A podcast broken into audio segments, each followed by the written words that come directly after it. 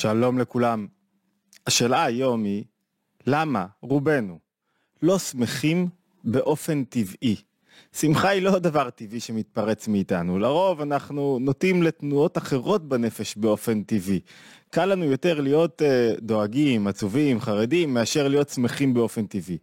למה אנחנו לא שמחים? למה שמחה היא לא דבר טבעי? למה זו שאלה כל כך חשובה? כי אם נדע את התשובה אליה, ואם נוכל להבין את התשובה ללמה אנחנו לא שמחים, נוכל בקלות רבה יותר להתמודד, לתקן, לשנות. זאת אומרת, אם אנחנו לא יודעים מה הסיבה הפנימית, המהותית למה אנחנו לא שמחים, לא נצליח לשנות אותה. ותמיד יש איזו סיבה כאילו חיצונית של משהו שמונע ממני להיות שמח. חסר לי איזה משהו, עוד לא הספקתי דבר מסוים, לא קיבלתי עניין כלשהו, עדיין משהו אחד לא מושלם אצלי בחיים, בעבודה, בקשר, בזוגיות, בהורות. תמיד יש לי איזו סיבה למה לא להיות שמח, אבל זו לא הסיבה הפנימית. שיש סיבה פנימית יותר למה אנחנו לא שמחים, ואנחנו צריכים להבין אותה כדי להתמודד עם מופעים של חוסר שמחה. כל, השמחה היא נושא כל כך חשוב ביהדות, יש לנו כל כך הרבה שיחות על שמחה. זה אחד הנושאים הכי חשובים, אם לא החשוב ביותר, הרציני ביותר והמעמיק ביותר, שמסכם תחתיו כל כך הרבה נושאים במחשבה היהודית, כי שמחה מגלמת את הראייה הנכונה של החיים, של איך החיים באמת צריכים להיראות. למה אנחנו לא שמחים? לפני שניכנס לתשובה, אני מזמין אתכם להירשם לערוץ, לסמן לנו לייק ולשתף, כדי שנוכל אה, להרחיב את התפוצה של הסרטונים. אני מזכיר, אנחנו ערוץ עוסק בתורת הנפש היהודית, צוללים בכל יום לנושא אחר, התבוננות אחרת, יש לנו כמה סדרות בתורת הנפש היהודית, ומפיקים עצות, רעיונות, טכניקות, תובנות, מעשיות לחיי היומיום.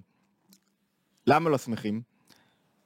התשובה הראשונה היא, נוגעת לשכל האנושי, השכל הטבעי. השכל הטבעי של האדם שמאיר בו לא בנוי לשמחה. שמחה היא לא התנועה הטבעית שלו בנפש. מה השמחה, מה התנועה הטבעית של השכל האנושי?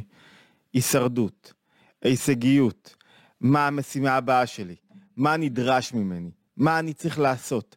אלו התנועות הטבעיות שהשכל מחפש לעשות, לחפש להשיג. הוא שואל את עצמו, מה אני יכול להשיג כאן? מה עוד אני צריך לעשות? מה אני צריך לקבל? איך אני שורד? כלכלית, חברתית, מנטלית, ביטחונית. איך אני מצליח להשיג לעצמי יותר? מה המשימה הבאה, המשימה הבאה שמחכה לי? זו התנועה הטבעית של השכל. למה? כי הרבה פעמים הרגש הטבעי האנושי מניע אותו. לאן? לראות את החסך. מה עדיין אין לי? איך רואים אותי? איך יעריך אותי? איך אני אצליח לייצר לעצמי ביטחון חיצוני? ביטחון בדברים? איך אני אגדיל את מידת הרווח שלי? המנגנון הרגשי, הטבעי של האדם, נשען במידה רבה על החסך. חסר לי. זה החוק מספר אחת. חסר לאדם, כשהרגשות הן טבעיים, ואז הוא רוצה להשלים את החסך. וכשלמישהו חסר, אז הוא חי בתנועה של היעדר. התנועה הזאת של היעדר דוחפת אותו לא לשמחה, אלא לאן? לנסות להשיג, להשלים את החסך, להשיג את מה שאין לו. מגיע לי משהו אחר, אני מפחד שאני לא אקבל, אני מפחד שמשהו יקרה לי. אלו התנועות הטבעיות ביותר של האדם. ולכן גם השכל האנושי פועל בצורה טבעית, אחר מה? אחר ההישרדות שלו. איך, איך הוא ימנע מעצמו מצבים שבהם הוא מסכן את הקיומיות שלו. לעומת זאת, שמחה מייצגת משהו אחר לחלוטין. מה שמחה מייצגת? שמחה מייצגת תודעה של שלמות. המציאות שלמה עבורי כפי שהיא. היא לא מושלמת, אבל עבורי היא שלמה כרגע כפי שהיא. שמחה מחייבת אחיזה בשתי תנועות. מצד אחד, עשייה, יצירה, מצד שני, קבלת המציאות שלי.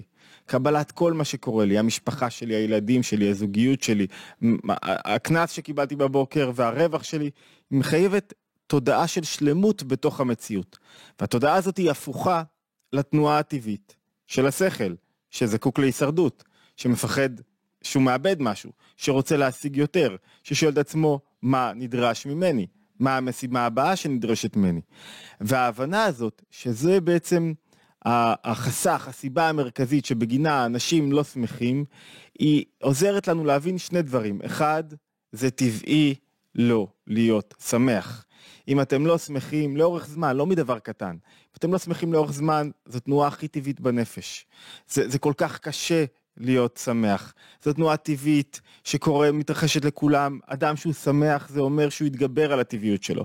ולכן אני לא צריך להלקות את עצמי שאני לא שמח כרגע. ולכן אני לא צריך להתבייש בזה, ואני לא צריך להגיד לעצמי משהו לא בסדר איתי. לא צריך לשאול מישהו אחר, מה קרה לך, למה אתה לא שמח? מה קרה לך, למה אתה עצוב? מה קרה לך שאתה כזה? יחד עם זאת, המשימה המרכזית של האדם, כפי שאנחנו חוזרים ואומרים, היא להתגבר על הטבעיות. היא להיות למעלה מהטבעיות. מה זאת אומרת להיות למעלה מהטבעיות?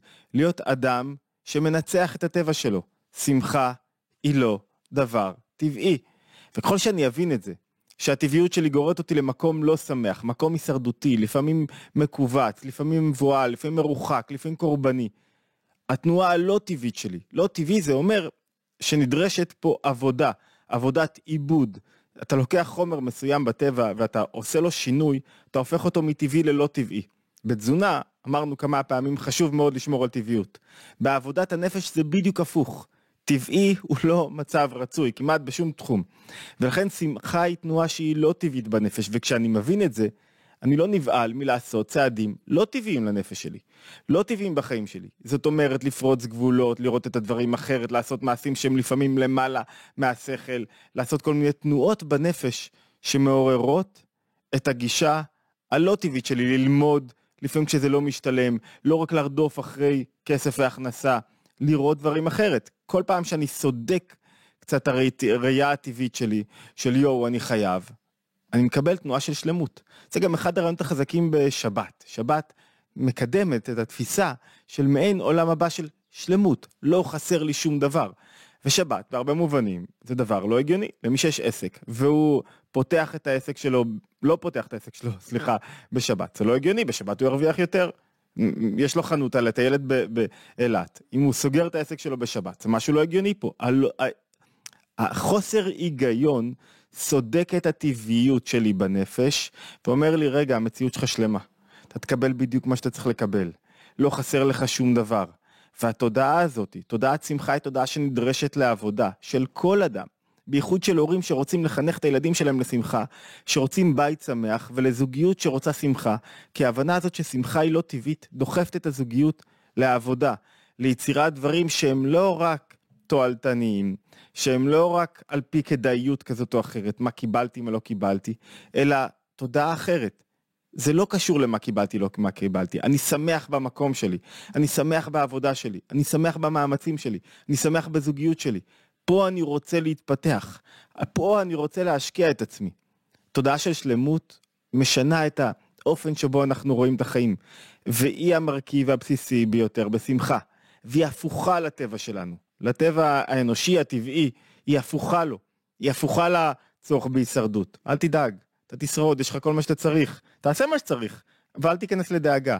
דאגה טבעית, שמחה לא טבעית, חרדה היא טבעית, שמחה, ביטחון, אמונה, הם לא טבעיים. החוסר טבעיות מייצרת מעלות בנפש והם שנותנים. החוסר טבעיות נותנת את הטעם האמיתי לחיים, טעם של חיים שיש בהם נפש שמצליחה לעבור את המסע הזה, את הפרוזדור הזה, את ה, את ה, את ה, עד מאה ועשרים בצורה שמחה, מלאת חיות, בצורה שלא נבלת, שלא, שלא מאבדת השתונות, שרואה את הערך בכל דבר, שמעריכה אותו, שיודעת לגלות את הכוחות שלה, שרואה הזדמנות בכל מפגש, שרואה קשר אנושי, קשר אישי, לימוד כמעלה מאוד גבוהה שמעריכה את הדברים הגדול, הגדולים והקטנים, שנזכה להמון שמחה להתגבר על הטבעיות. יש כאלה אנשים שיש להם יותר טבעיות להתגבר עליה, יותר ירידה למטה, ויש אנשים שיש להם פחות טבעיות להתגבר עליה. כל אדם והמאמץ שלו להתגבר על הטבעיות, מי שיש לו יותר טבעיות להתגבר עליה, זאת אומרת, הוא נוטה יותר לעצבות או דיכאון או מעין אלה, כנראה שיש בו יותר כוחות ויותר יכולות, ולכן המבחן שלו יותר, אה, יותר גדול. אין אדם ששמח סתם כך, לאורך זמן. שמחה אמיתית באה עם התגברות על הטבעיות, אז אמרנו שנזכה, אני מזכיר לכולם, להירשם לערוץ התבוננות, לשתף כמובן, ולהשתמע בהתבוננות היומית הבאה.